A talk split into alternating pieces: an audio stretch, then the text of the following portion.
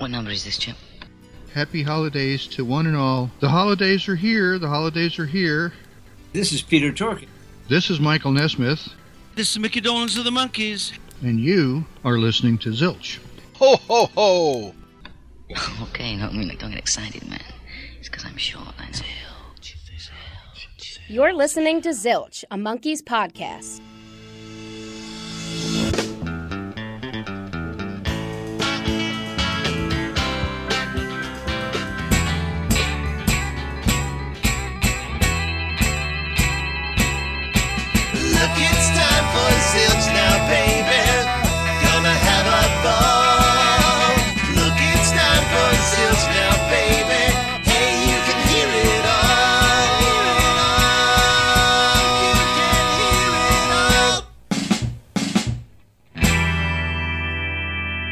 Welcome to Zilch, your podcast full of monkeys, and today we are listening to and celebrating Monkees Christmas Party. That's right, we're having one of those old fashioned Zilch Monkees album roundtables. I'm Ken Mills, one of your hosts here today, and today I'm joined by Tim Powers, Hi, I'm wearing an ugly sweater. Christine Carlson Wolf, Hi, I'm wearing a Christmas hat. Sarah Clark, I hung some ornaments on my pink party hat. Roseanne Welsh, And I did not bake any cookies because that's my kid's job. There Ah. you go. and I'm stuffed like the turkey. So there you Uh. go.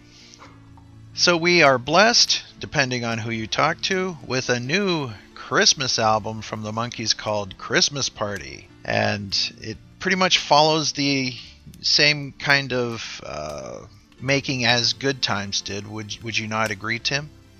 I think this is uh, about as original Monkees concept a Christmas album as you can get, where it's it's each guy and their own producers and their own backing tracks and their own productions uh, coming together for a for a cohesive cohesive in quotes uh, album. It's it's a it's a great Christmas record.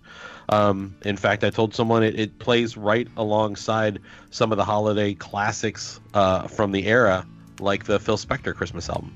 hmm Yeah, we'll uh, we'll we'll definitely get into that as we go on. Roseanne, what are your overall thoughts on the Monkees Christmas Party album? Um, I found it odd listening to Christmas music in California when it's 87 degrees outside. Mhm. But then I was reminded of the original opening to White Christmas, which all has to do with there's never been such a beautiful day in Beverly Hills, LA, and that's why we dream about White Christmas. Mhm. So I got into it, but I also was really interested in having read Sarah's um, review on Fandom Lenses, and I thought I really liked the idea that it's part happy dancing and part melancholy, sort of just like Christmas is. hmm Christine, your thoughts on the Monkees Christmas Party? Well, after hearing it, I'm uh, wondering what took so long to get it. But uh, at the same time, the timing is perfect because it is a perfect follow up to Good Times in my eyes, between the blend of not only classic vocals from Davy, but classic uh, Christmas songs, as well as new material by many of the same writers that were on Good Times. So it is the perfect addition to my Christmas playlist. So I'm very happy to have it. hmm And Sarah, your thoughts?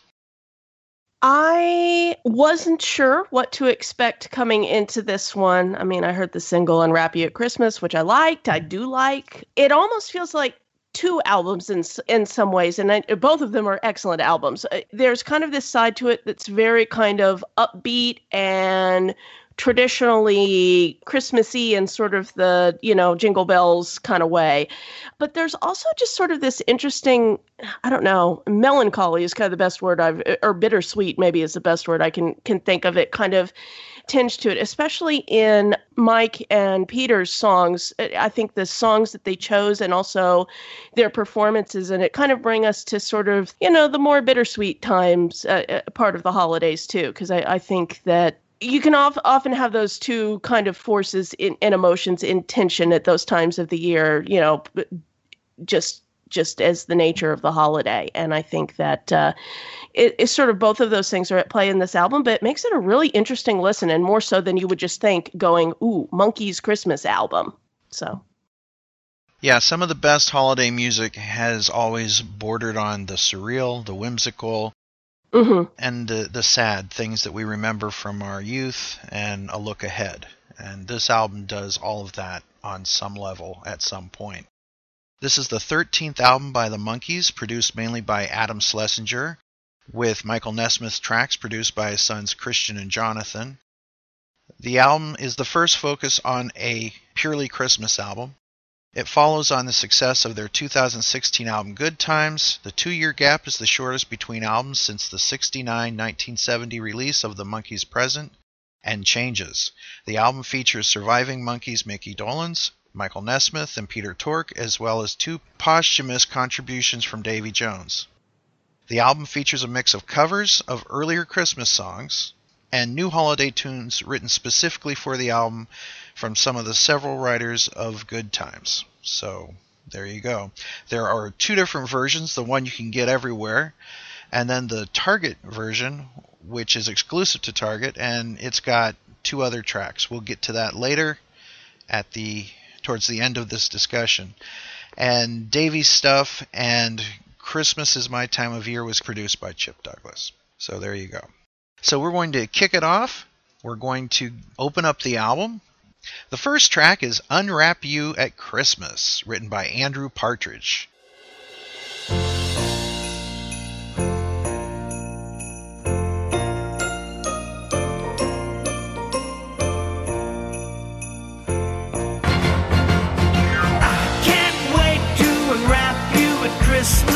You are the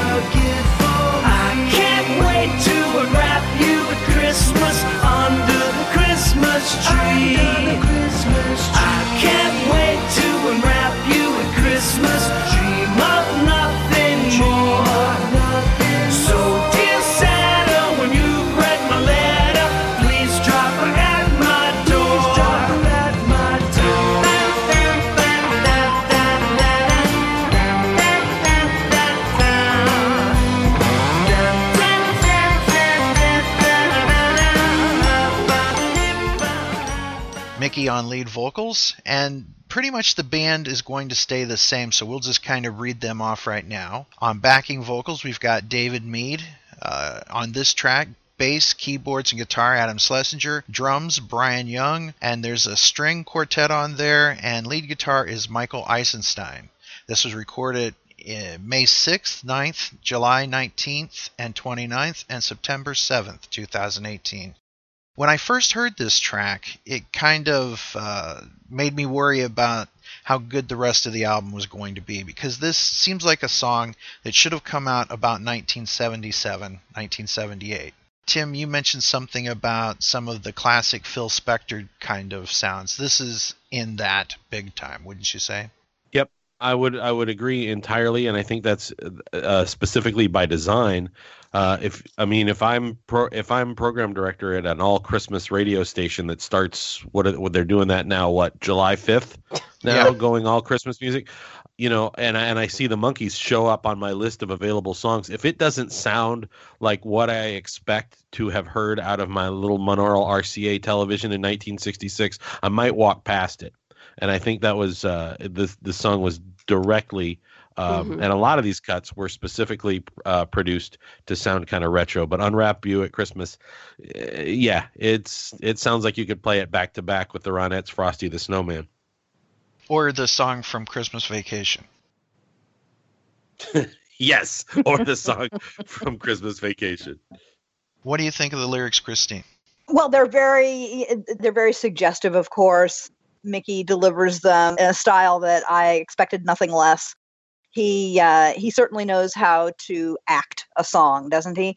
He's very uh, seductive and slinky in his delivery, and I, you know, it, it makes you buy in. Mm-hmm. Roseanne and Sarah, is there anything that jumps out to you about this song? I feel oddly that I'm going to disagree with Christine that it's not as sexy as it could be.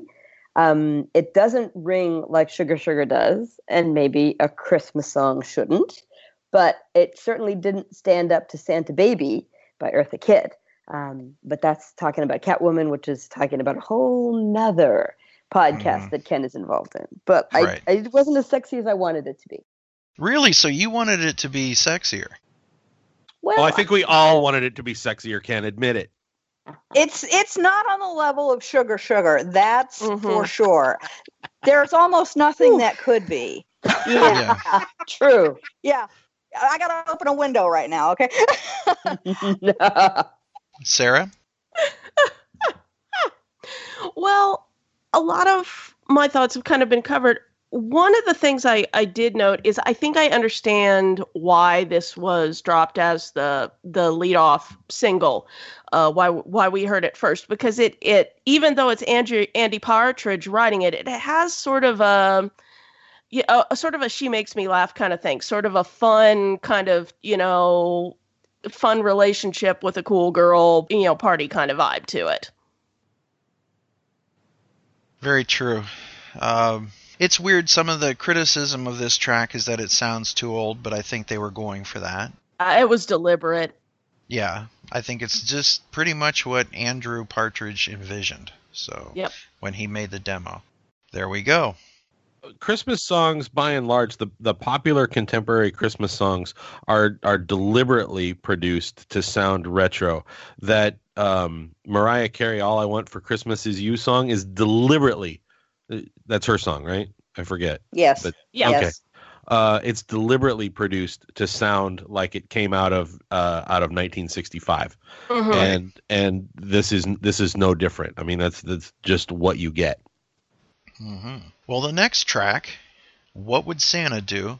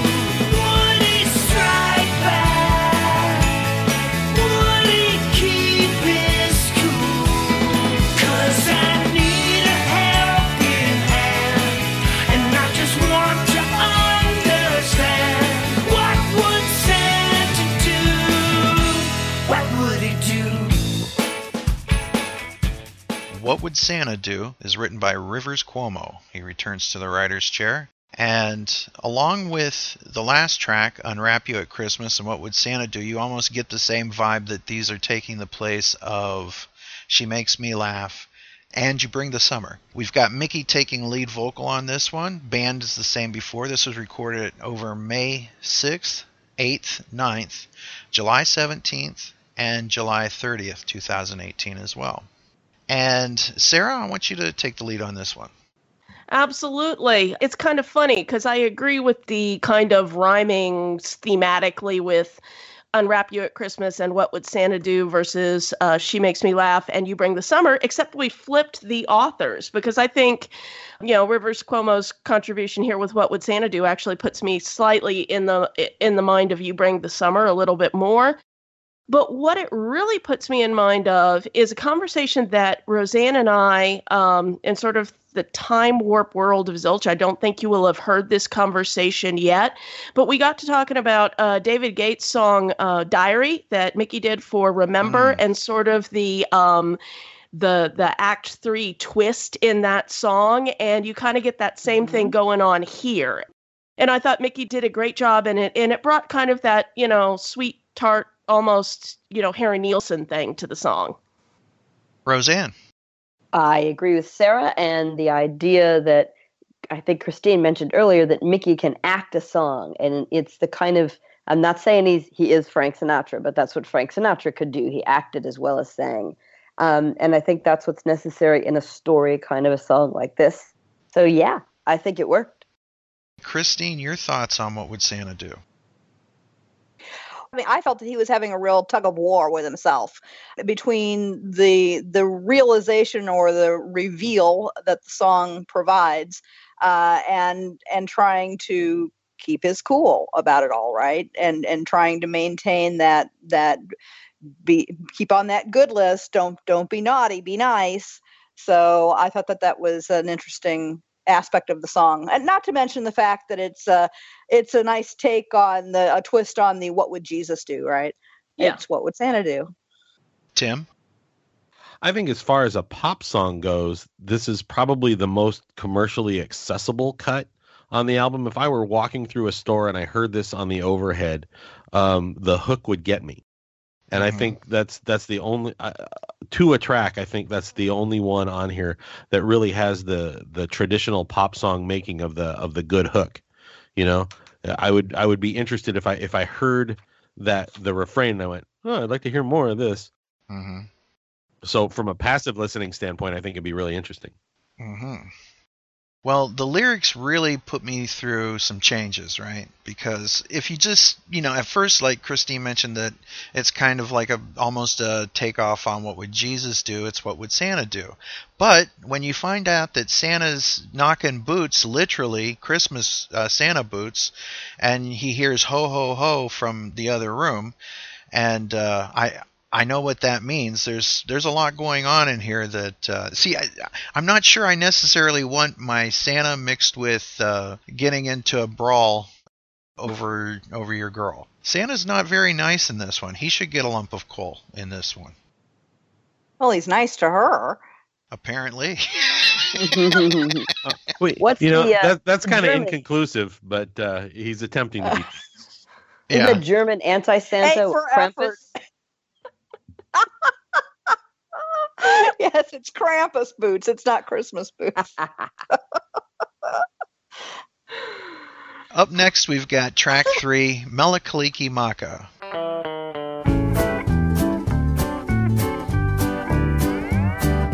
Mele Kalikimaka is the thing to say on a bright Hawaiian Christmas day.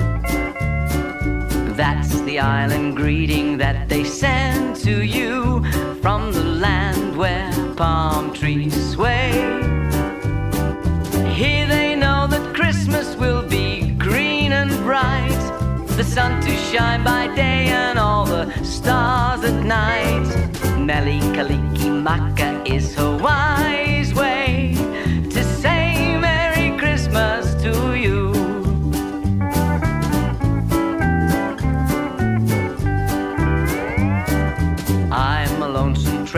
from so far away, and I won't be home on Christmas Day.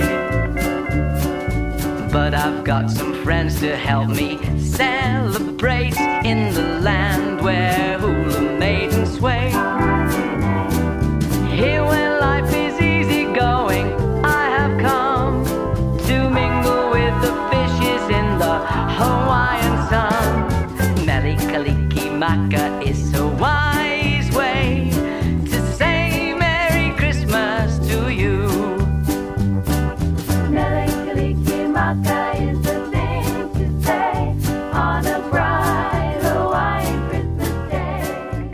Mele Kalikimaka with vocalist Davy Jones. This one was written by Robert Alexander Anderson And this is a reworking of the work that Chip Douglas and Davy did back in 1991 when the original vocal was recorded. On this one, we've got on bass Adam Schlesinger, on drums and percussion Brian Young, on guitar Michael Eisenstein, on steel guitar Mike Swerdlow, and ukulele guitar Chip Douglas. And Davy Jones sounds like he's still with us, right, guys? Mm-hmm. Yes. And I could not help but cry the first night that I heard this on Spotify, and they were tears of joy. And it took me back to earlier times and earlier Christmases, and it was nice to hear Davy Jones's voice being happy. Roseanne, your thoughts? I agree with you entirely on that. I mean, it's not a, a Monkees album without Davy. We all know that. So he has to come in as soon as possible since he can't be part of the other more recently recorded songs.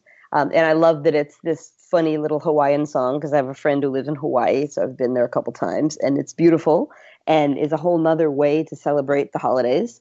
And his voice is perfect for it. Mm-hmm. Great energy. Christine, your thoughts?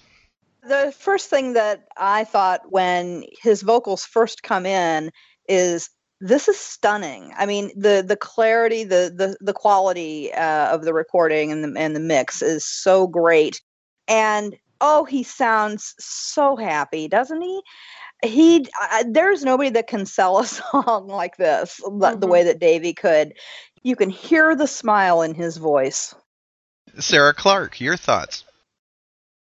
This is easily favorite posthumous contribution that Davy has made to the the Monkees catalog. This is excellent. It makes me want to go seek out some of his solo work from the 80s and 90s. I know there's a lot of things out there, most of which I have not heard. I need to go dig up that stuff. Maybe the Jones Girls would be interested in in, in giving some of it similar treatment to what this has been uh, given with kind of updated arrangements and instrumentals and things like that. And I got to echo with what Christine said. Davy can sell a holiday tune like nobody's business. I really enjoyed this one, and I thought it was just a nice little bit of Hawaiian sunshine on the album. Somebody out there should take all the clips of Davy dancing from Head and all of the uh, times on the TV show and make a mix of this using some of the footage from the M- Monkees holiday episode. I think that someone get busy on that. you know. That would be Yeah. great. could be done very easily. Tim, your thoughts? What do you think of the updated music on top of it?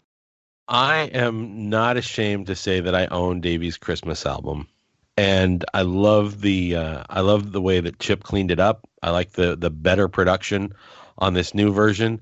Uh, it was cheesy then, it's cheesy now, but you know it's a Monkees Christmas album, and that's what you're gonna get. hmm Well, this song is full of cheese. I mean, Oh, yeah. you know, Yeah. No matter who sings it, no matter Yeah. who Exactly. sings it. it's just got pineapple on it. That's all. Pineapple and ham. It's a Hawaiian pizza. Mm-hmm. You calling Dave a ham? Yeah. Davy is the ham. exactly. Not the first time, not even the first time on Zilch that he's been called a ham. That's right. I did not say that. We love ham. One of my favorite singers of all time often says, "I'm not the ham, I'm the whole pig." So there you go. Didn't mean to get into a discussion of luau's, but here we are. Uh, and our next track is "House of the Broken Gingerbread." Two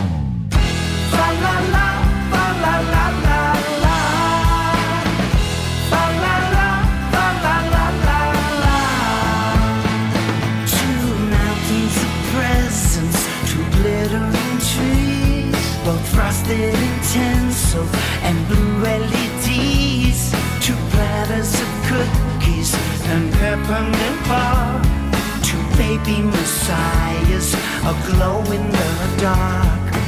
Two decks of Uno and two sets of Clue. There's double the Christmas, but I'm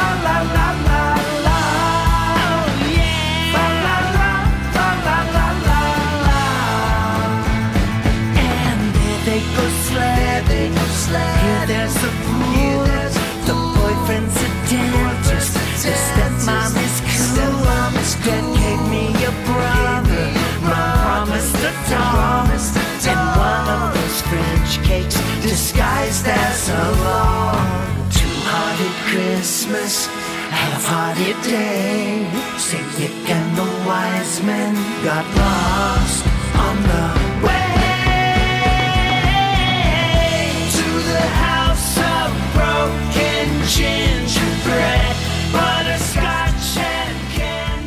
House of the Broken Gingerbread, written by Michael Chabon with words and Adam Schlesinger with music, uh, the vocalist is Mickey Dolenz, and it's pretty much the same backing band that we've had since the beginning. This was recorded on May 8th, July 19th, and 29th, 2018.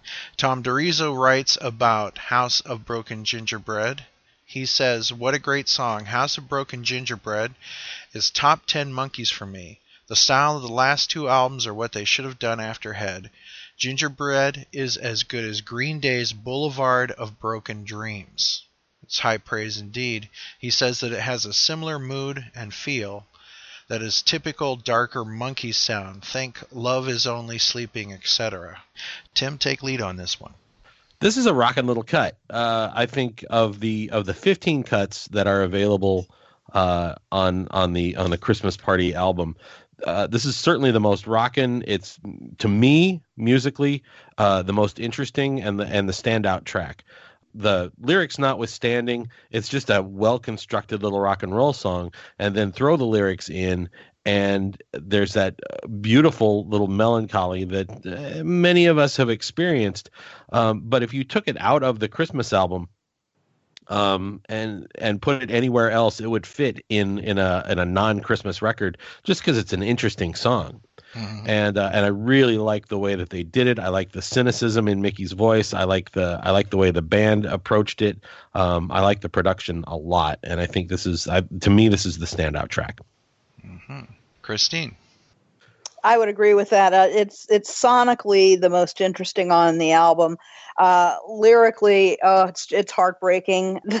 the line about um, two-hearted Christmas, half-hearted day, Saint Nick and the wise men got lost on the way.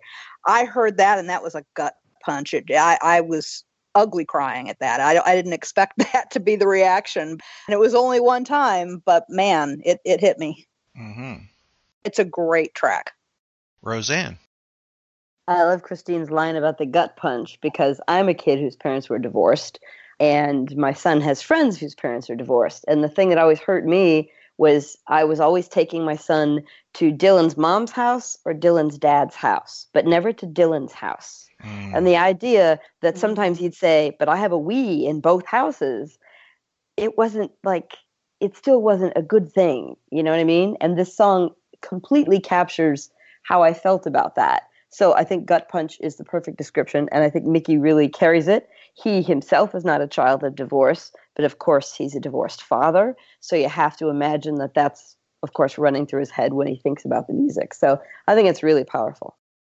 I think that this is probably the first holiday or Christmas song I've ever heard about a divorced family in this sense, at least for me, you know. Sarah, your thoughts? Yeah, and I don't. In addition to, I can't think of another Christmas song about divorce. I'm sure they're out there. I'm pretty sure that this is the first Monkey song that has gone down this road. I mean, it it in some senses reminds me of Shades of Grey. In fact, the, the, these two could be a very depressing, you know, A side, B side of a single, because they, they they sort of go to that same kind of melancholy place just from two different angles. And I love the lyrics on it. It just so to the point and and cynical. I mean, you can just hear this teenage kid singing about this this Christmas they're experiencing. hmm Our next track, The Christmas Song.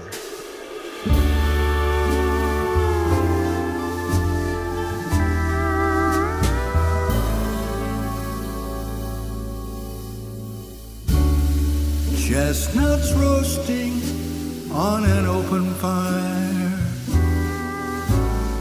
Jack Frost nipping at your nose. Yuletide carols being sung by a choir.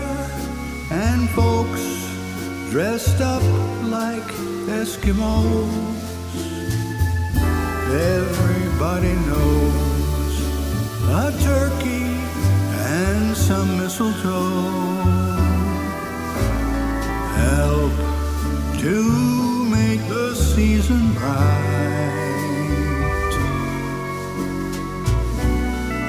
Tiny tots with their eyes all aglow will find it hard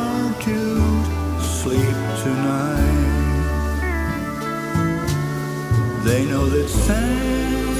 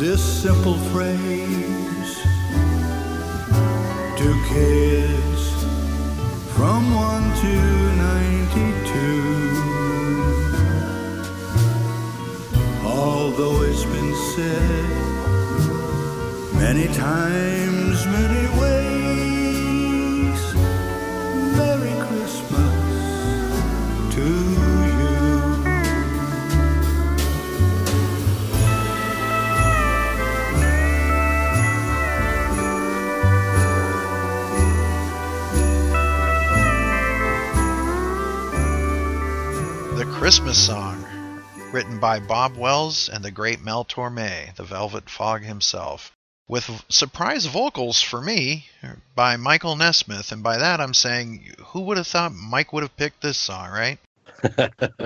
with Christian Nesmith on guitar and keyboards, Ian Walker on upright bass, Christopher Allis on drums, Pete Finney on pedal steel guitar, Circe Link on background vocals. This was recorded August 26th through the 28th, 2018. Christine Carlson Wolf, your thoughts on the Christmas song? Well, I, you know, I was so happy at this point in the album, after that gut punch of House of Broken Gingerbread, I was glad to have a calm, soothing break from the the melancholy of the previous track. And I particularly love that Nez wanted to do this song. If any of you or the listeners have heard the Rhino podcast about this album, where Mickey and Mike were interviewed by our good friend John Hughes. Mike talked about how the songs around the season are almost holy for him, very, very um, protected. And so he wasn't interested in doing new material. He really wanted to do the classic stuff.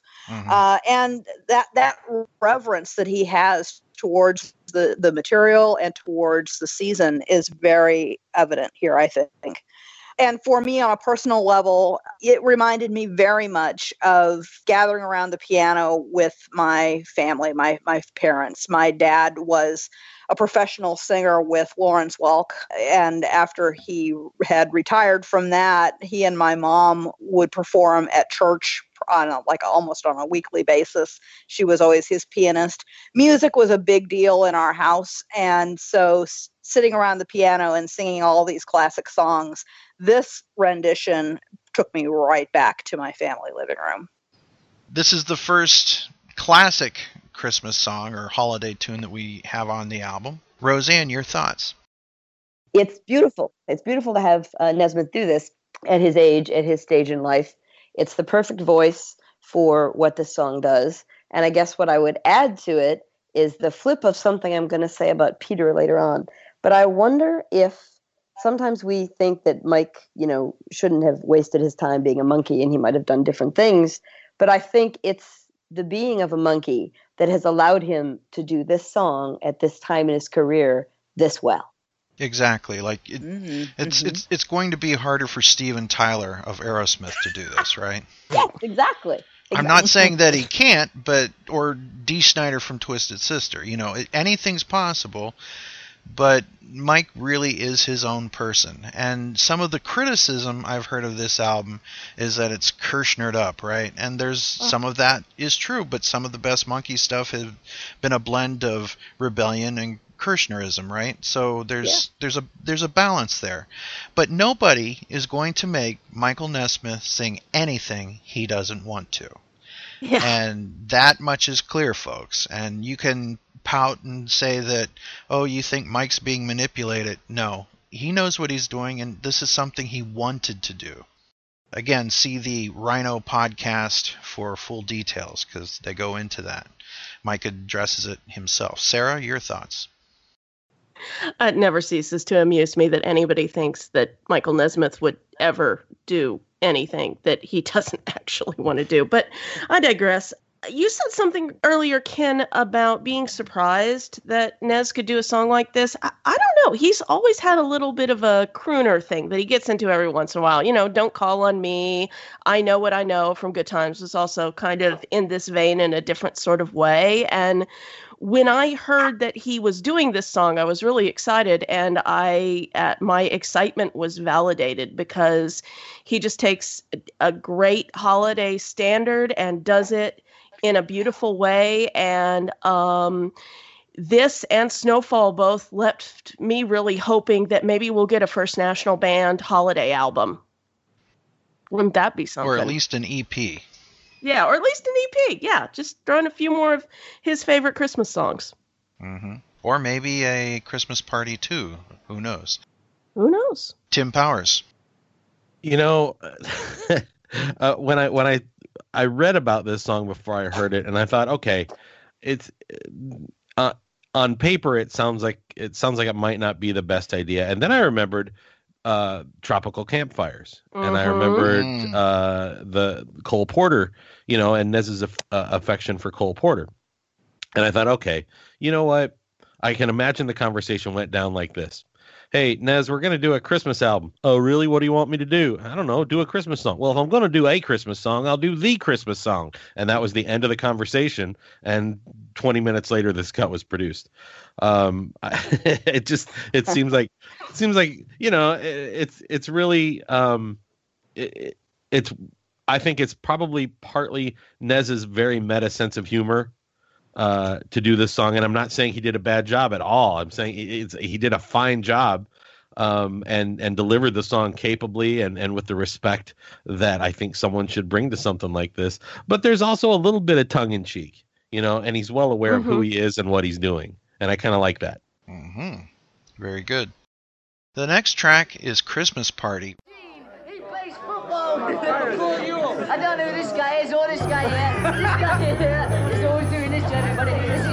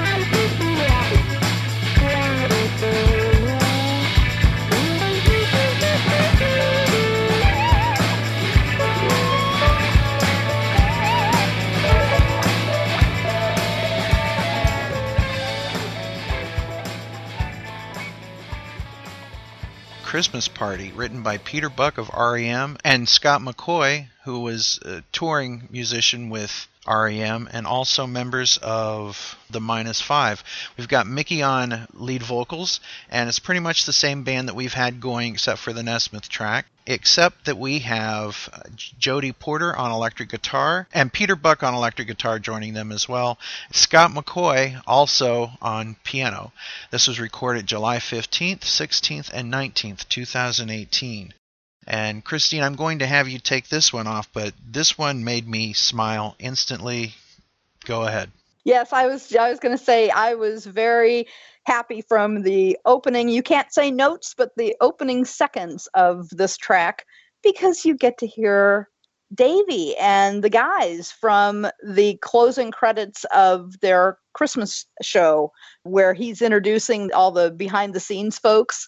So you get to hear some some chatter there, that was a lot of fun. And then it rolls right into what I think is might be my second favorite track behind uh, Gingerbread, as far as being modern and and interesting. It's a funky track, and you know there's there are uh, tips of the green wool cap to the fact that the writers of the song were Monkees fans because there are uh, references to Auntie Griselda and so forth. I, I really like the the sound, the the funky um, vibe that this song has. Again, Mickey real I think he really likes it too because this is kind of stylistically, this is his wheelhouse, right? He does a little James Brown ah, thing, and so it's it's it's a cool track. I like it a lot. This is a holiday song that name checks pretty much some of the best in what we call holiday music. Uh, everything from the aforementioned Auntie Griselda to Darlene Love, James Brown.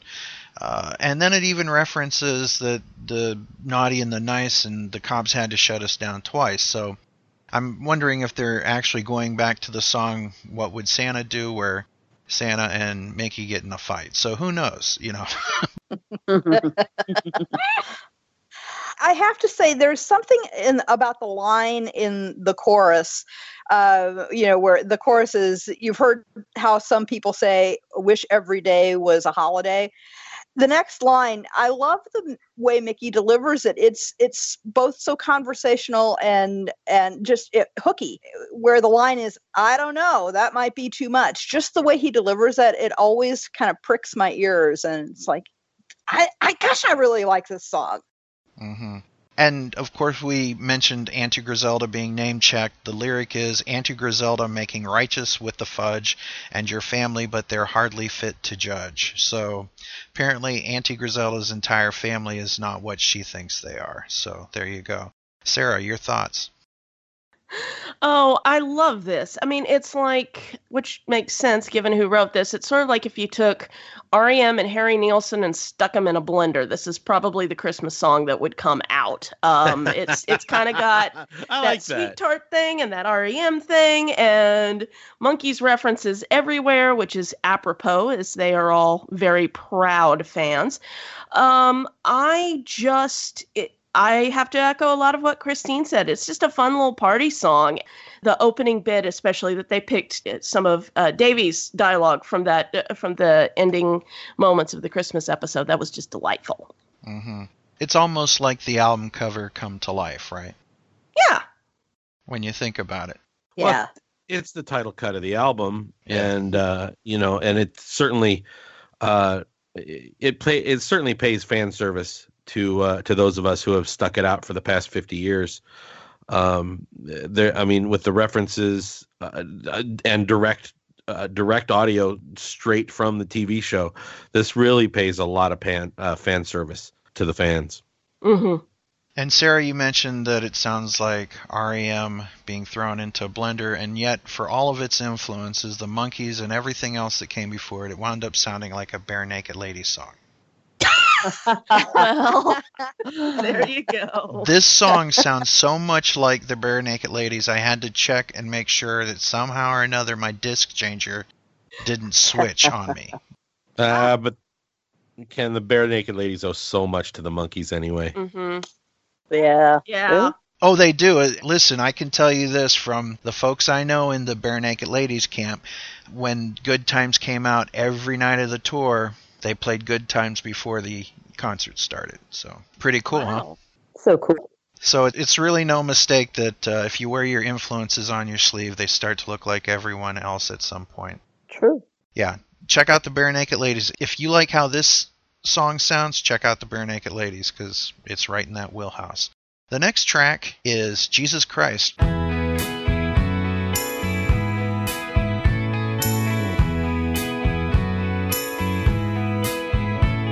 Angels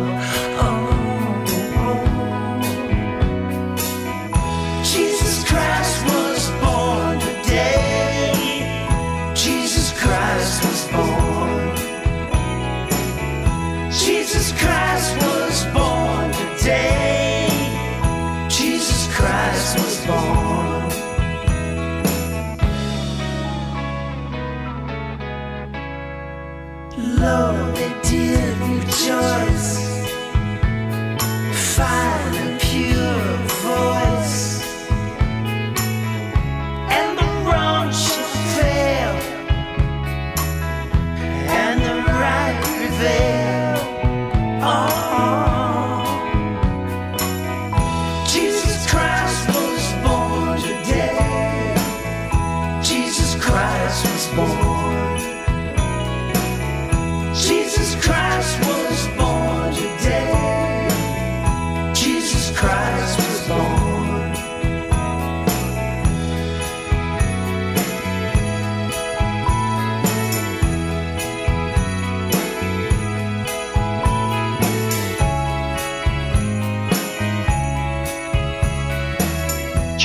Christ, written by atheist Alex Chilton from the band Big Star. And I, I mention that because there are people who are saying that they don't want any religious overtones on this album. Keep in mind, folks, that some of this song is tongue in cheek. Roseanne, would you take lead on this? Sure. I mean, yes, some of this is tongue in cheek, but also there there does seem to be a need for a Christmas album to mention the dude the holiday is named after. Otherwise, we're kind of wasting our time. And I say that as a cafeteria Catholic, you know, pick and choose the parts I like and throw away the parts I don't. But I like Christmas. Christmas is good. So I think it's only fair that one of the songs nods to him. I think it's a pretty song, although it's repetitive Mm-hmm. it could use more interior writing and less repetition of the title line. Um, but that happens with many a song at this time of year. I think that it reminds me of the other foursome who I was a deep fan of as a child, who are the Oak Ridge Boys, and a song called Jesus Christ Was Born Today, which they do brilliantly on one of their Christmas albums. And when it all comes down to Mickey's singing, I think Mickey's voice is perfect for this kind of um, at least in the beginning, the sort of softly sentimental, you know, it's got a little sometime in the morning feel at the beginning for me. So it worked. It's not my favorite song on the album, but it worked, and I think it has a place in a Christmas album. Mm-hmm.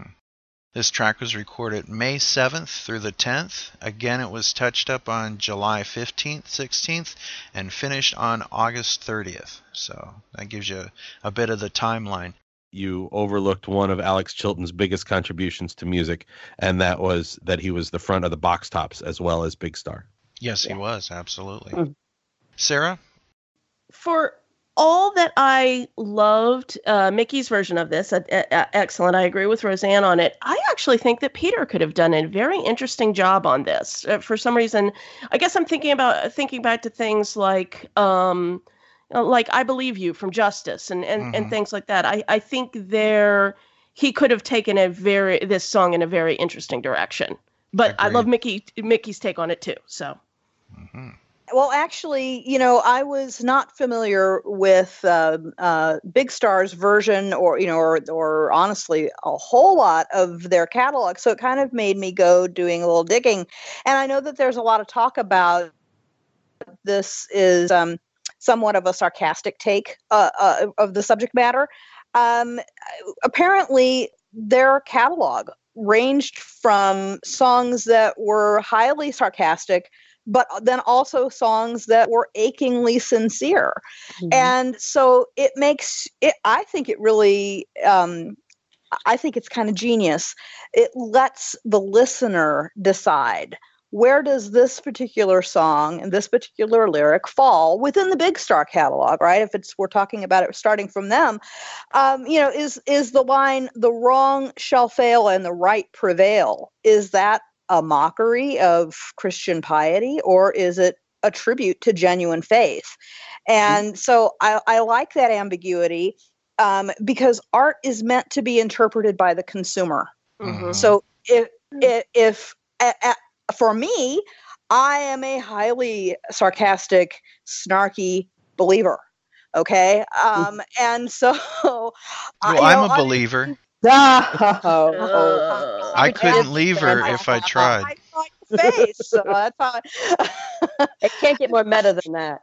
Yeah. Oh, so I, I like it that that uh, if you want to believe that the song is a sincere homage to the spirit of the origins of this holiday, this song is perfect for that.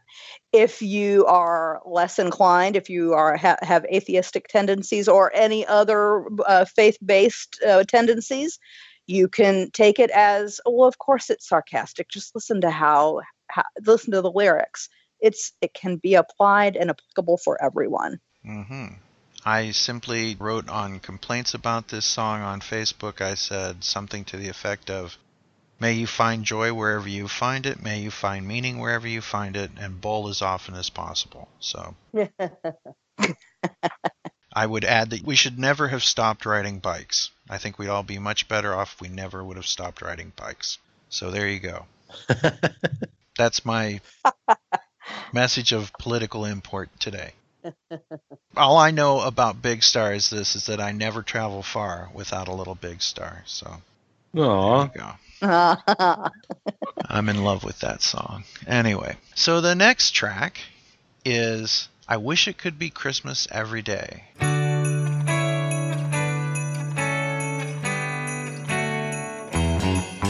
When the snowman brings the snow, well, he just might like to know. He's put a great big smile on somebody's face. You jump into your bed,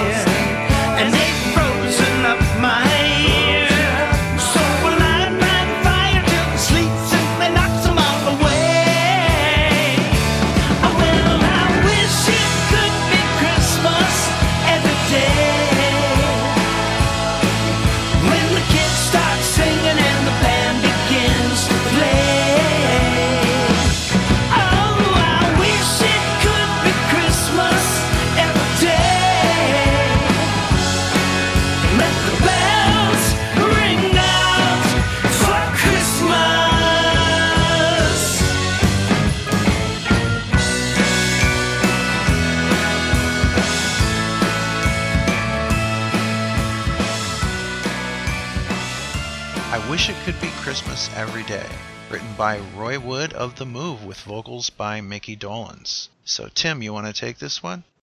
I do. Uh, this is uh, this is really becoming a contemporary Christmas standard. It was released the same year as one of my one of my favorite Christmas songs, "Merry Christmas Everybody" by Slade, Mm-hmm. which did not make the cut for this album, and I'm kind of glad for it. Leave it where it is. But I wish it could be Christmas every day has been covered uh, by just about everybody since it was released in 1973. It's been covered by uh, the Spice Girls. It's been covered by uh, Wilson Phillips. It's been covered by the Wombles. Uh, Cheap the Trick. Eight, Cheap Trick. The A-Teens. Kylie Minogue has done it. I think Ken. Everybody except you and me have published a version of this song. Uh, so keep save your money for next year, kids. Speak Um, for yourself, microphone face. You can get my version on, on Amazon MP3. So there you go. My bad. All right. I got to record my own. I will take it. Um so that being said, uh, you know, it's not a surprise that this showed up on uh, on this album because it's just the boys adding their spin on uh, on what's quickly becoming a contemporary standard. hmm Christine? Well, th- uh, yeah, just like Tim said, everybody has covered it. I, I have been racking my brain for, uh, well, ever since I knew that this was going to be a track on this album, trying to figure out which, I'm sure it was a Disney compilation that Jordan had that she played this particular song and and Wham's Last Christmas. Those two tracks on that album to death. Oh my god. And so I can't remember which which version which you know which band covered it. It was But the A-Teens on 2002's Radio Disney Holiday Jams Volume 2. It must have been. It really must have been. But so, having said that, Mickey's version is serviceable, but it's not my favorite. yeah, you go with what's been seared into your neural cortex, right? Very good. Roseanne? I'm gonna just say ditto, ditto, and so forth. I enjoy it a lot because I like Mickey's take on it. Um, and yeah, it suits the album perfectly. Sarah? Not having been familiar with the Disney release of this one, uh, I think this is actually my favorite version of it. Um, it it's it's performed well. It's a good arrangement. Uh, yeah, it's a it's it's one of those modern classics, and uh, yeah, I really enjoyed uh, this version of it. And I encourage you all to check out The Move. They were very influential to a lot of the bands that you probably love. And they later pretty much became ELO. That's something to, you know, embrace what's out there. If you want to find the original version of uh, "I Wish It Could Be Christmas Every Day," the the band Wizzard with two Z's is the original releaser. Yeah. Yes.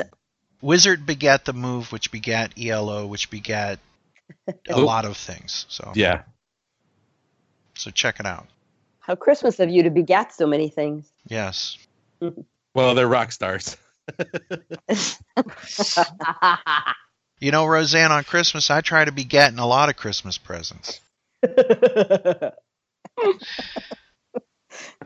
You know, Michael Nesmith could have done that joke. Our next track, Silver Bells.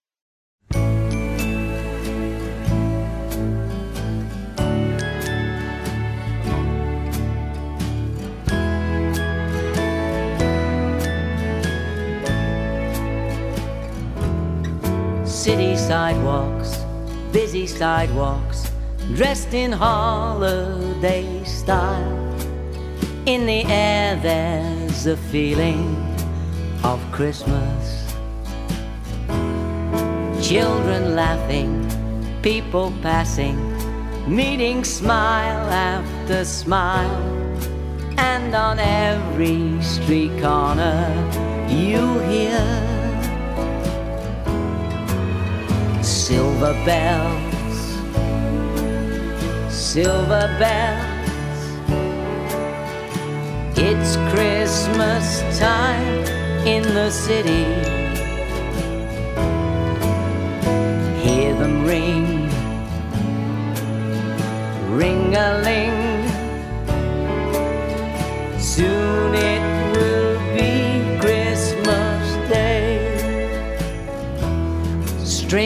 Streetlights, even stoplights, blink a bright red and green as the shoppers rush home with their treasures.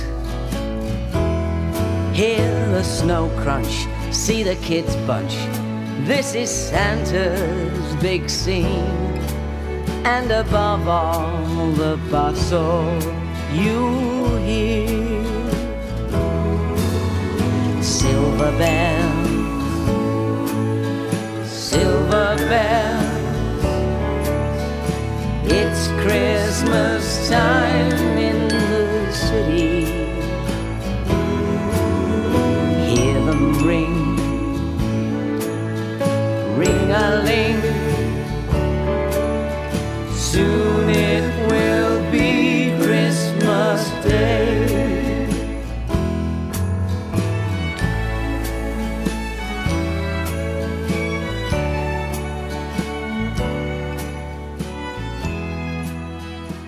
Silver Bells with the return of Davy Jones, written by Jay Livingston and Ray Evans. We have our string section return. Uh, the Davy vocal was recorded by Chip Douglas in 1991.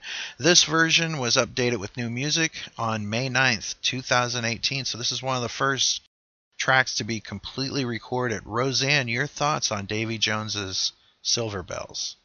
I love this version, uh, and I'm not a Davy girl, but I do. Who doesn't like Davy? Um, the worst thing about hearing this song, that sounds odd, but here's what I mean. It makes me sad to think of how before his time Davy was, because in the modern world, you've got your Neil Patrick Harris, who can go from cheesy TV show to Broadway to, you know, everything in between. And Davy could and should have done that but we were not a sophisticated enough audience in America at the time to recognize that. And, you know, in a world where Cher can do anything she darn well pleases, and James Corden goes from Broadway to talk shows to, you know, his wonderful karaoke stuff. And don't forget Hugh Jackman. Exactly. I mean, think of all the people who do what Davy should have been able to do, but we were just too dumb to figure it out. I will never get over that fact. I think that's wrong, and it was a disservice to him but I'm glad to have this beautiful song to remember how much he could do. Just think, Davy Jones is Wolverine. Could have happened. He's the Maybe. right height. He'll Yeah. take out your kneecaps. Well, Wolverine is actually very short. Tim is right on the money. He's, he's the right height. Sarah Clark, your thoughts? Um, I'd like to give a shout out to the section quartet, which is the string quartet that played on this song and a couple others. Um, Daphne Chen looks like first was first violin and did the arrangement on this. I thought the strings on this were gorgeous. I mean, they just leaned into kind of the classical arrangement of this classical song and you know it it it got me into on a personal note i've just moved you know uh, uh, it- it- to a new city to philadelphia and hearing this really got me you know kind of in the mood for my first christmas in the big city so Hopefully, you'll have Christmas time in the city and you'll get to hear them ring, ring a ling. Soon it will be Christmas Day, Sarah. yep Christine. My only note was that no one does sincere traditional schmaltz like Davy Jones. And I mean that with all uh, sincerity and affection. Schmaltz is good, a good thing, especially at Christmas. Schmaltz Blue Ribbon.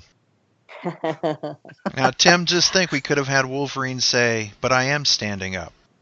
Bub. Yep. Yep. yep. The comic nerd strike again. That's right. Our next track, Wonderful Christmas Time.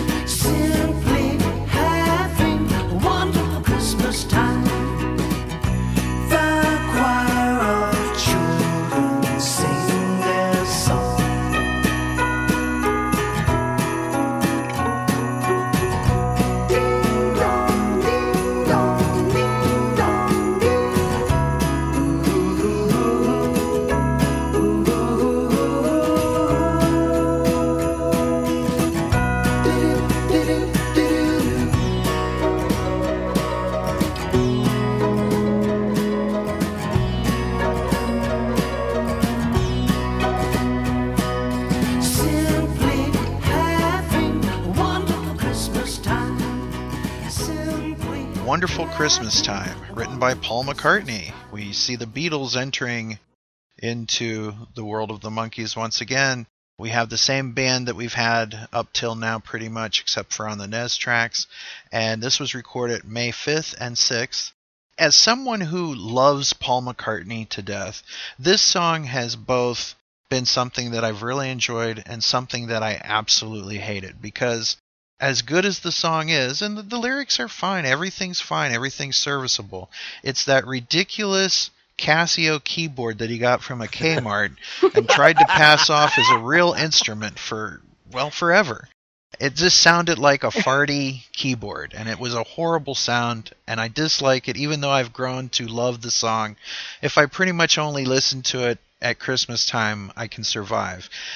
Uh, this song starts out like all the other versions of it with a bum bum bum bum bum, and it, I actually enjoy this one quite a lot. Christine, your thoughts on Wonderful Christmas Time?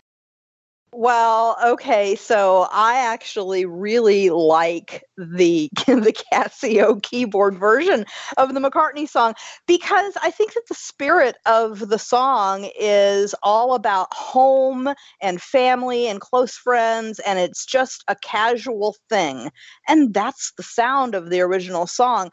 I really liked how in this version they mimicked a lot of that with the use of strings, right? I mean, they didn't Mm-hmm. lose any of that original charm. They just took away the electronica. schma- And I'm not going to say schmaltziness again, but the, elec- the electric uh, cheesiness. The electric flatulence of the Casio.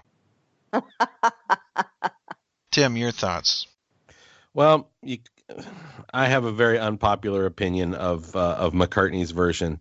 Um, I'd rather have a root canal than hear that record again. It's uh, it's it's a terrible, cheesy. Um, it's it's just a bad record from somebody who knew better. Paul McCartney's written some of the most uh, most timeless and well crafted pop songs of the 20th century, and he phoned it in on this one. He really did, and it's just kind of a it's a half-assed lyric, it's a half-assed composition, and you couldn't do any worse. Mickey was handed it, and he did a he did a fine job with it, and the band polished it up as best they could. Right, nice reworking. But the song continues to make money for McCartney every single year. Well, I mean, yeah, but I mean that's that's the nature of a Christmas album, and that's Yeah. why people do Christmas albums. In fact, um, in fact, that's uh, according to an interview. One of the reasons I read that McCartney wrote the song in the first place is because you get residuals every twelve months. It's like I'm Paul McCartney. I could, I you know, I could sneeze "Merry Christmas" and they and they'll play it every year. And sure enough, they did. Hello, love. Could you get me some pancakes? Oh, and bring the checks in. Yeah. You make residuals sound like a bad thing. Yeah, it's a good thing. We TV writers like them very much. Anybody feel anything about this that they want to say? Anything, Sarah?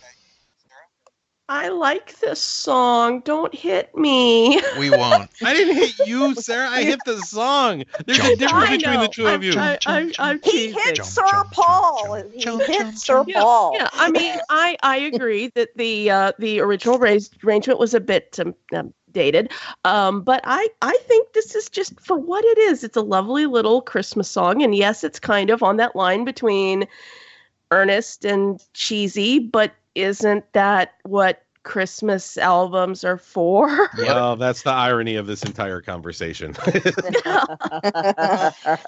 The weird thing about all of this is that Sir Paul has those probably still in multi tracks.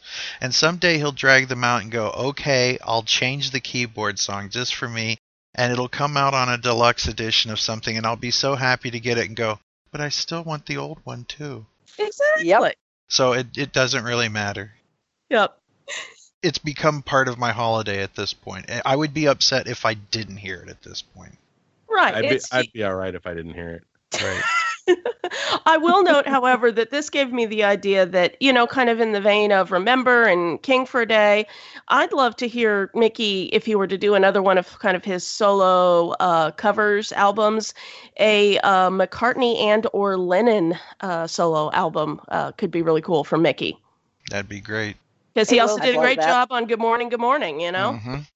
And to to totally update this recording, you have to say a uh, McCartney, a Lennon, and possibly a Yoko Ono song, since Imagine is not. Oh, you credited went also. Yes. Good for you. Good Can't for not you. note that. If the man said it himself, you know, That's he means it, and he it's a whole thing that really needs to be recognized. She co-wrote that song, and it's a beautiful song. So, Yep. And the older I get, the more I love Yoko. So there. Uh, Me too.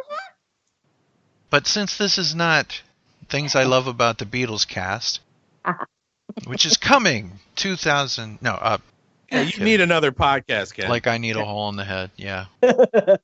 A hole in me pocket. A hole in me pocket. yeah.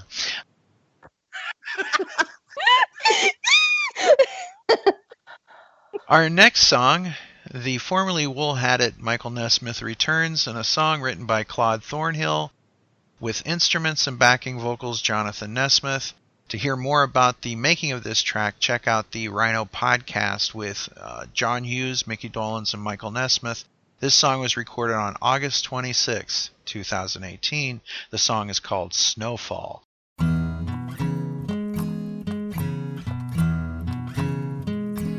Snowfall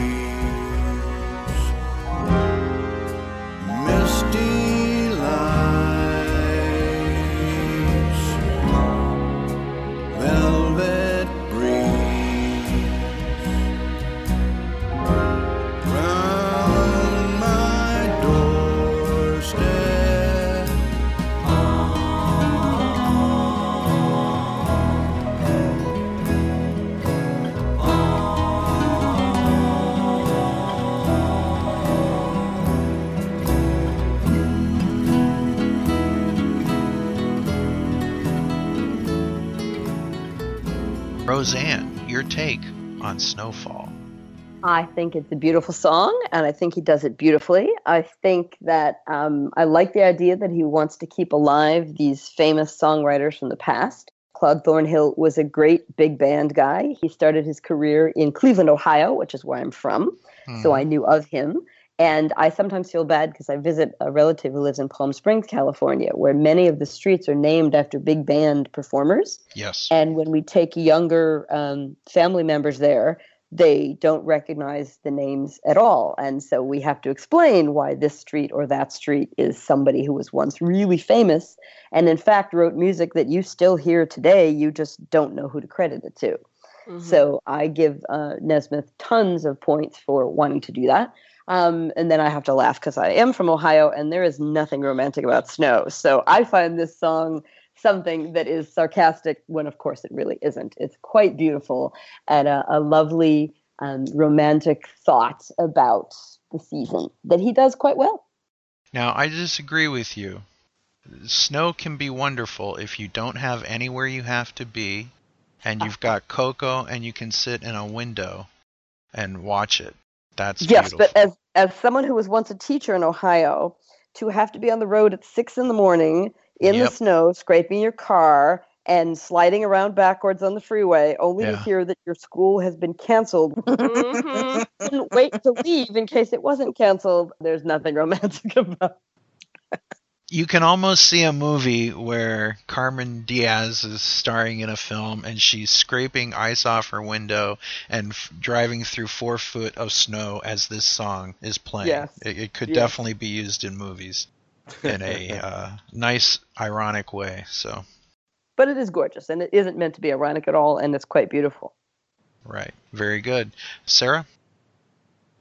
I just love the arrangement on this song. I think I, in my review I wrote I called it Cosmic Country. I mean, it's just totally, uh, totally Nez. And now I need to go check out Jonathan Nesmith's back catalog. And um, this was a song, you know, I'd heard here and there, but wasn't terribly familiar with it. But th- this was just another magnificent performance. So, yes.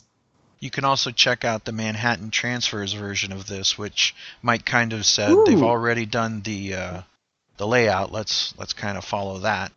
Christine, Yeah, I'm I'm with you, Ken. Well, I'm also with uh, Roseanne. Nobody wants to be driving around in that slop, but when, when you don't have to be, there's nothing more, nothing that will make the world seem so pure, maybe even so small, as being able to sit inside of a nice warm home watching the gentle snowflakes drift down maybe dancing in the dark in the moonlight or in front of a street light just outside of that window um, there is nothing more peaceful and i think that the mood and the arrangement of the song captures that perfectly. I love it Mm-hmm. kind of goes back to the Monkees uh, albums. Well, really since the first one, right? You never knew what you were going to hear on a Monkees album. You could hear ragtime, dance hall, all sorts of stuff, and it was all the Monkees. So very good. Our next track is "Angels We Have Heard on High." Angels we have heard on high, sweetly singing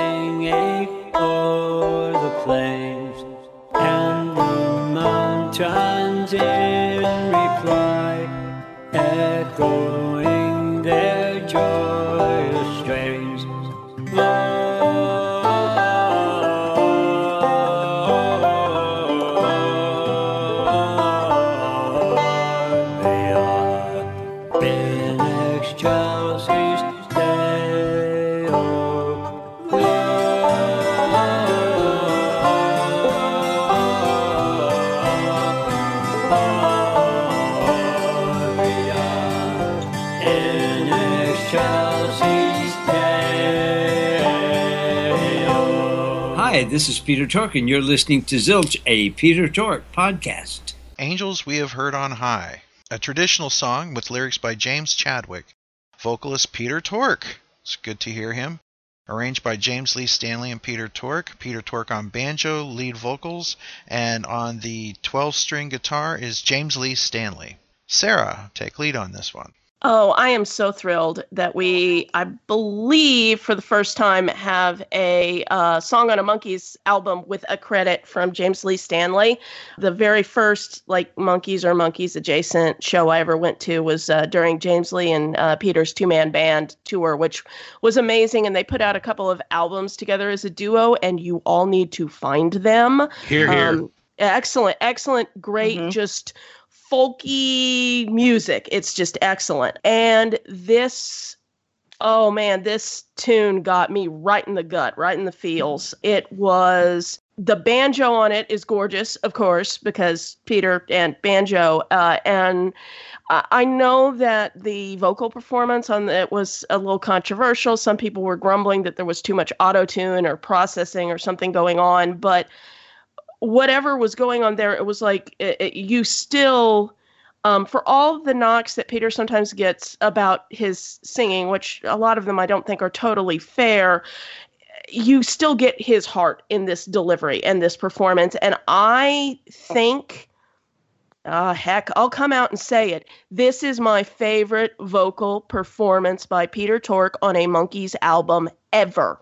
Mm, And I will fight anybody who wants to fight me. get me on it. Fight me. Bring it on. I personally would love it if Peter Tork would put an album out called I got a banjo for Christmas, and it was nothing but him doing Christmas songs. I'd, I'd just eat that up in a heartbeat. It was another moment that brought me to tears, mm-hmm. and tears with the knowledge of where we are right now, Me too. what we've had, and and just where we are. Period.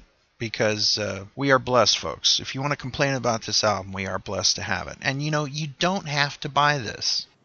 You do not have to buy it. It's a good point, Ken. There is no Monkee law on the boards that says if it's if it's a product from Rhino or even something that's got their names on it. I mean, you would think that the the guy's solo works would prove that you don't have to buy it, right? But if it's got that Monkees logo on it, by God, it's time to complain and circle the wagons and start the fires. It's a riot. Here we come. so to speak. We riot if they don't do anything, and we riot if they do. So you don't have to buy this album, and you don't have to like the cover, and you don't have to like it, but I'd rather hear this song in 2018 than not hear it. Mm-hmm. Mm-hmm. That's right. Agreed. I really wish that they would have just let Peter Tork's voice be Peter Tork's voice. The man is authentic, and I doubt that the same guy who just did a tribute album to Leadbelly would want to come off sounding like a modern teen pop star. Um, um, of the of the folks at the roundtable, how many of you have the uh, James Lee Stanley's Beechwood Christmas album? Me. Yeah, I have Yeah. it too. And uh, it's it's really for as far as Christmas albums go, it's pretty tasty. There's a lot of talent. There's a lot of skill on there, and uh, there is a banjo only version of this cut. Yes. Uh, with with Peter's banjo, that is that is certainly worth checking out. Yeah. I have two things quickly to say. One is that it made me sadly think when I said earlier about how Mike, it takes Mike being a Monkee to get the chance to sing the Christmas song. This song made me wonder if Peter was disserved by ending up in the Monkees only in that on his own he reminds me of the Bob Dylan esque character he could have been without the disrespect that he had to fight against for all those years, because everything in the song does that for me. Um, and I also loved what Sarah had written in her fandom lenses about the lessons that we've learned from watching this group for so many years. And it made me think that when I took my son to a couple of concerts when I was writing the book, he I asked him what he took away from all of it, and he said he learned to find something he loves in life the way they had so that he could continue doing it when he was an older man the way they had. And that is the beauty of the Monkees to me. I'm actually sitting here trying to regain my composure because um, this this song is so it's so meaningful to me for all the reasons that you said, both Ken and Sarah. We are so blessed for what these four men have given us in their teams. So the, the musicians uh, built around them as well. But for 52 years, we've been blessed with new output and their obvious love of their fans. None of them need to be doing any of this. And so, knowing that we know that Peter had put out a statement about his health needing some additional attention. We don't know what that means. I don't want to know what that means, honestly. Amen. Amen, Um, sister. because because it's just not my goddamn business, you know. Um, but the fact that he want whatever that meant means, and where, whatever is occupying his time, and I think that if that family is occupying his time a lot lately, and that's a good thing. But the fact that he wanted to give the fans something for this album speaks of the generosity of of Peter Tork and um, the goodness of his heart, and that he picked this song and this style of delivery. Um, it says everything that I need to know about him as a person, and I'm so glad to have it on this album. Agreed. Folks, you may want more Peter Tork on the Christmas Party album, but if you want to really hear more Peter Tork and hear what he wants to do, pick up a copy of Relax Your Mind. Mm-hmm. Because there's a lot of Peter Tork on that album, and you want Peter Tork, he's out there, he's doing what he wants to do. And if you want to hear what he really wants to do, away from the Kirshnerism, if you will, check out Relax Your Mind. It's great, it's fun, and he sounds in great voice and spirits, more importantly. So get a hold of it, make it part of your collection. If you say you love the Monkees, support them. Our next track is Merry Christmas Baby.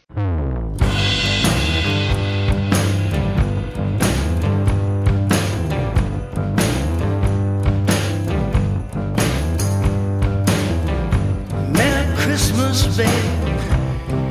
Sure did treat me nice. Sure did treat me nice. Merry Christmas, babe. Sure did treat me nice. Sure did treat me Gave me a diamond ring for Christmas. So nice. Now I'm living in paradise. Oh,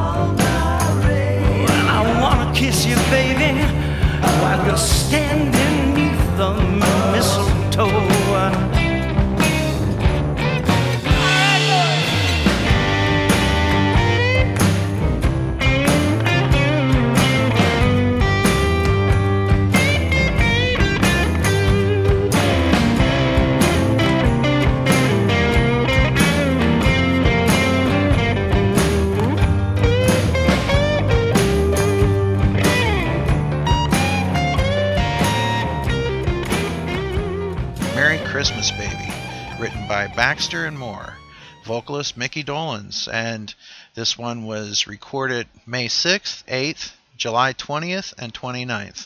And if we look at what happened around all this time, there was some tours with Mickey and tours with him as a Monkee with Mike and everything else that happened. And Tim, I want you to take us back to another version of I Was There and I'm Told I Had a Good Time. It's Merry Christmas Baby in that vein.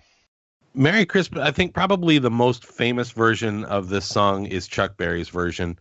Um, it- it's arguable, but certainly the one that, that comes to mind. Uh, and there's always been a connection between Mickey and Chuck Berry, right down to Mickey's interview answer 44B, uh, where he mentions that his audition piece was Johnny B. Goode. And you know he never misses an opportunity to cover uh, to cover Chuck Berry. Even Nez has covered Chuck Berry. He did Nadine on the Mhm. uh, live at the Palais album, and uh, you know, I mean, it's, it's just a cool Christmas bluesy. Those of us who have spent uh, Christmas uh, alone in an apartment where all you got is uh, is a bottle of whiskey and your radio. I've been there, folks, and and it's real evocative of that moment. Uh, Mickey gives it just that right amount of Monkee spin and and charms it up beautifully, and the band. I mean, you put any three guys in a good band together, and they can cover Chuck Berry capably. These guys did an exceptionally good job. Mm-hmm.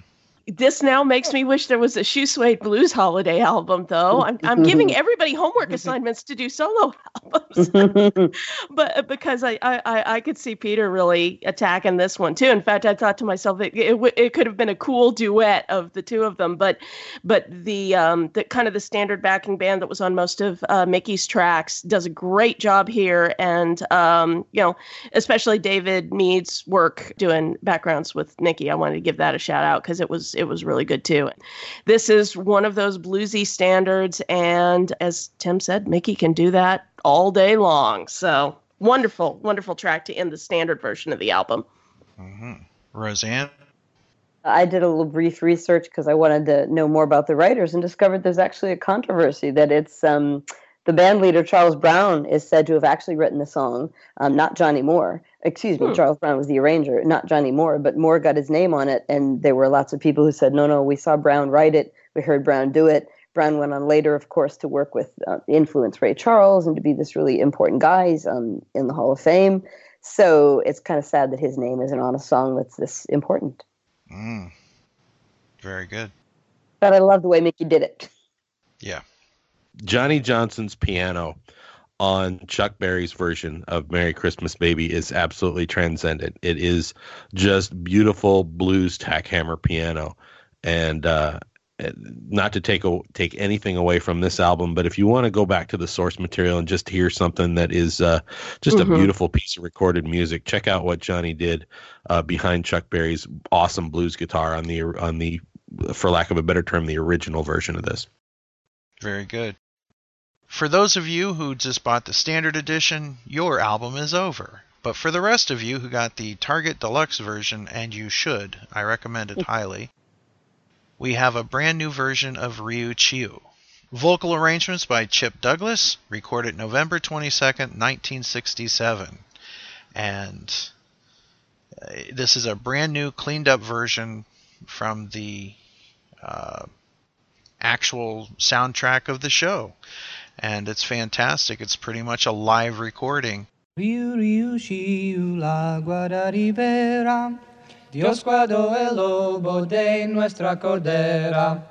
Dios guardó el lobo de nuestra cordera. Riu riu shiu la guarda ribera. Dios guardó, el, Dios guardó el lobo de nuestra cordera. Dios guardó, el, Dios guardó el lobo de nuestra cordera. El lobo rabioso la quiso morder, mas Dios poderoso la supo defender. Quízole hacer que no pudiese pecar, ya no originales tu virgen no tuviera. Riu, riu, shiu, la guarda rivera. Dios guardó, el, Dios guardó el lobo de nuestra cordera. Dios guardó, Dios guardó el lobo de nuestra cordera. Sarah, your thoughts? Yeah, from what I understand, it is a live recording. They sang it live to tape, which it should say something about how amazing all four of them were as vocalists, especially kind of at the peak of their powers uh, in late 67. I have loved this song forever, for decades. It has been a Christmas standard on like all of my playlists and, you know, mixtapes before that. Uh, it's lovely to get a TV version. And not a lot to say that hasn't been said about this song many times. I think a lot of us uh, consider it uh, among our favorite Christmas songs. hmm If there's one song that should have wound up on the regular version, it, it should have been this. This is how that should have ended. Yeah. Mm-hmm. I understand the perhaps financial motivation for the, the, the lineup, and I don't begrudge anybody that, but yeah, meant we all had to buy it twice. I mean, if you, if you're going to have, well, you don't have to. You could have just waited, but but if you're going to have a Monkees Christmas album, this needs to be on it. Christine, your thoughts? Well, I would disagree. The tracks that they chose to put on the bonus version, they did it just the right way. Because while I'm thrilled to have these tracks, Riu Chiu especially, on an officially released album, many of us already had them, had these songs in other ways. If we really wanted to have it on an official album, this was the way to, to satisfy those and be those folks who didn't have it and still make room for other new material. So if, if you already had these songs and didn't care to get them again, the standard version is the way to go. If you needed these tracks, then you have the bonus version. So I'm quite fine with with the way that they lined these up. Mm-hmm. Roseanne, any thoughts? Oh, of course, because this comes directly from the show, and if there's anything I'm supposed to know more about, it's the show. but, um, so yes, the same thing. This has been on my Facebook page every Christmas. It's it's such a uh, same thing Sarah said. It's such a standard for me. However, I think what's really worth recognizing right now is the beauty of in a mainstream American television program uh, a character singing in another language and respecting the original piece in that way. And then that it is Mickey was, of course, great for me. But also, we have to remember that at the time the show was on the air, Mickey was the weird ethnic sidekick. There was not yet going to be um, Latin American characters or African American characters yet, or whatever. So that, you know, he was the ethnic piece of that show. And so to give him and that just the whole idea of giving a different um, ethnic group this respect is so beautiful and so needed in the world that the song is powerful in many, many ways. hmm Very good, Tim. I like how it's cleaned up a lot. Uh, uh, you know, I've heard this. Uh, I've heard this cut in various incarnations uh, over the years. The studio version with Chip's vocals in it. Um, you know, some that are just ripped directly off. Uh, you know, somebody's somebody's TV. And I like that. It, I like that this is all super cleaned up. But I'll tell you, one of the things that really makes me glad that this is on the album is the first time that I met Peter he was at a signing and i brought the that australian 40 timeless hits uh, double disc compilation. Hmm and i put it in front of him. He's like oh i love this record. It, it's got ryu on it. And i'm like no it doesn't but i'm not going to tell you your career so just you're fine and he went on for like 10 minutes about how that was the Monkees finest hour as a, as a performance group and his favorite moment being part of the the Monkees uh, period was contributing those harmonies uh, for that particular piece. And I'm like, well, that's good enough for me. No. Very good. Our next song, and it's finally made it on a proper Monkees album, and it is Christmas is My Time of Year, written by Howard Kaylan, Chip Douglas.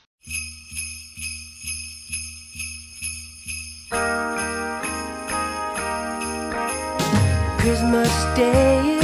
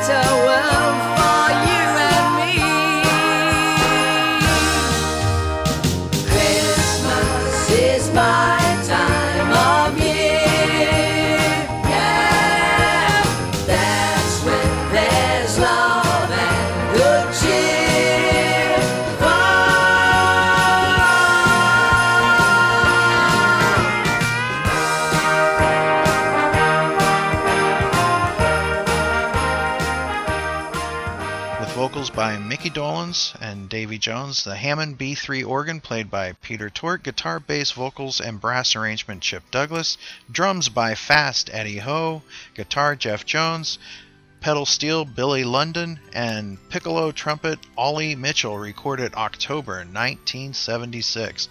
Finally, on a Monkees album, we have Christmas is My Time of Year. Tim Powers, your thoughts? Finally, uh, finally made an honest woman out of her. This is finally a legitimate track. Um, it's shown up in some some Rhino Christmas anthologies. First of all, I love Howard Kaylan, and and really happy that uh, that this Christmas song gets uh, gets some airplay now and then. It's it's really interesting, and now that there's a much cleaner version, it's it's good to see, it's good to hear, and uh, and I like what they've done to it. I'm glad it's finally included, and I'm glad that I can uh, I'm glad I can own a copy and not feel like a like a dirty pirate. Mm-hmm. Dr. Clark, your thoughts? I don't have a whole lot to add from what Tim said. It's this is just a sweet song. I actually only discovered it a few years ago. I knew it was a thing um, ever since the 80s because I was just one of those nerdy Monkees fans who inhaled all the trivia she could find. But I didn't actually hear this till, I don't know, four or five years ago. And it's just a sweet little song, a, a, a great Christmas ditty. I love the lyrics and it's a great performance. It's a it's it's from a very underrepresented time in the guy's career, being the 70s. And it's just a fun little song, and I think it's wonderful that it gets, as, as said, an official release on a Monkees album. Thank you, Dr. Clark. Dr. Welch, your thoughts? I'm just going to say that it's an example of the fact that they ought to have been able to continue as a group post all the nonsense, but the nonsense was too hard to get over. And I think that's really, really sad because the song proves that they were still vocally um, interesting and worth paying attention to. So that's the album proper, but we need to judge this book by its cover, or in this sense, this record by its cover. What do you think of this fantastic cover by Michael Allred? Tim Powers. I think uh, Mike Allred is showing that he is a uh, he is a zilch level Monkees fan, and we love him for it. And knowing Michael a little bit, uh, I know this was a dream come true for him, and uh, I'm as happy with the results as he is. Mm-hmm. Sarah. This is like a vision of what I would have wanted to see under my Christmas tree when in like 1987 when I was 10 and a, you know, brand shiny new Monkees fan. It's got all the iconography you would see, even like the creepy finger puppets. I have opinions about that thing, uh, but I love the lunchbox. I have that lunchbox, and but but the thing that that that struck my mind and confused me a little bit is you've got all kind of the iconography you'd expect: the Monkeemobile, Mr. Schneider, um, the Monkey Man, um, Christmas ornaments, which John Hughes, if Rhino put those out, I think people would buy them. Just, just throwing that out there. But down at the bottom of the screen, we see the guys like in their head outfits running a, off the screen slash edge of the cover. I'm I, I'm kind of been trying to ponder what I think that's about. It's interesting. Well, what does it mean to you? I don't know. I mean, I know we know we all know what that means in the context of the movie head, where they're basically all running away from the mob to jump off the bridge. It just seems an odd image to put on a Monkees album and i'm not i guess it kind of made me think of sort of that darker strain that you see at certain points in this uh, album you know house of broken gingerbread and and then sort of just kind of the real world events that were going on around the time this album came together and it made me think of those things as well whether or not it was deliberate but i would love to know from mike allred why he made that particular artistic choice Fellas, if you're not careful, you're going to end up back in the box with Yep. paper and a ribbon. exactly I almost wish there would have been a black box with red ribbon wrapped around it that had been opened and we see them running away from it. That would, oh be that would have been perfect But I believe that they're running away from the, the robot. Ah, you might be onto something there, Ken. It is moving. I think moving. he's just I think he's just trying to homage every aspect of their yeah. Career that he can. So Head has to get in there, and what's another way that they're all four sort of together? I don't know. That was my thought. Okay. So now we see Mr. Schneider move into the modern age with a digital Mr. Schneider. So there you go. Mm-hmm. See, I wanted a TV. I wanted a TV set that was like a 1960s TV set with them in it. Yeah. Or That a big would've been Frodis eye. Yeah, yeah. I mean, that's what I'm missing. But I wanted to see a Batmobile. Maybe the next one. the Batmobile. I love it. I think they're running around to the back of the cover and they're going to reappear on the right side again because it's cyclical. Yeah, this is true. They're running around the skirt of the tree. Perhaps uh, it's just an album that's going to get played every Christmas from here on. There you go. Well, we want to thank you for listening to our Monkees Christmas Party as we discuss Monkees Christmas Party. We hope that you make this part of your holiday celebration. And happy holidays, folks, from all of us to all of you. Right, gang? Right. Cool. Yeah. Yes, cool Yule. Wish you Merry Merry Christmas. Or whatever the heck you celebrate.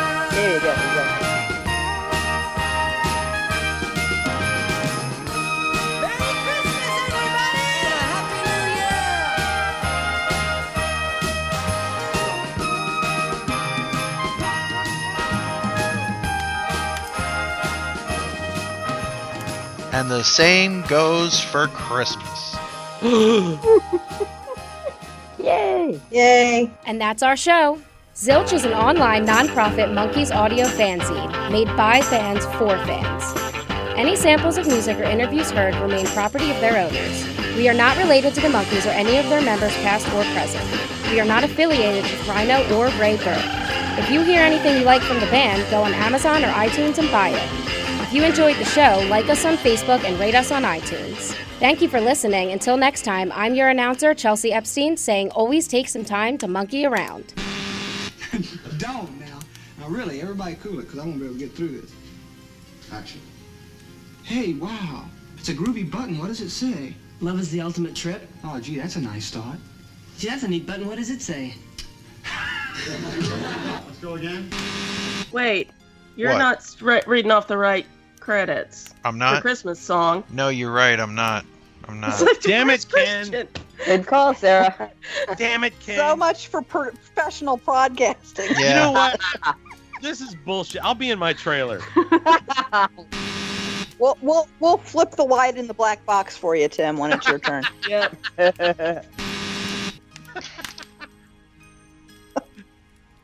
Oh God, this would be fun if I were sober. Um, That's another Frodis caper all over again. Mm-hmm. Uh, there's no quiet way to open up a bag of chips. Mr. Bean would teach us that. He's trying to do it as silently as possible. God bless him, but It's like unwrapping the hard candy in the movie theater. Just do it and get it over with. Pull off the band-aid. yeah, just rip the band-aid off and get it over with. Okay, back to professional podcast recording. I was trying to be like organized and shit. Yeah. I should know better now. Yep. Zilch is experiencing technical difficulties. Please stand by. Please stand by. This is a brand new, cleaned up version. 1967. What did I say? 1968. I did. Mm-hmm. Actually, you did. Oh crap! This is gonna be the best blooper reel ever. Going off of what Sarah and Ken and Roseanne and Oh, hold on a second. Oh, shit! we're getting we're getting really bad feedback from Christine's mic. Okay, it's She's Christine. buzzing. Yeah. Oh, Why I'm don't you go buzzing. ne- You guys are complaining about that. Buzzy, do you have any uh, thoughts if you can hear?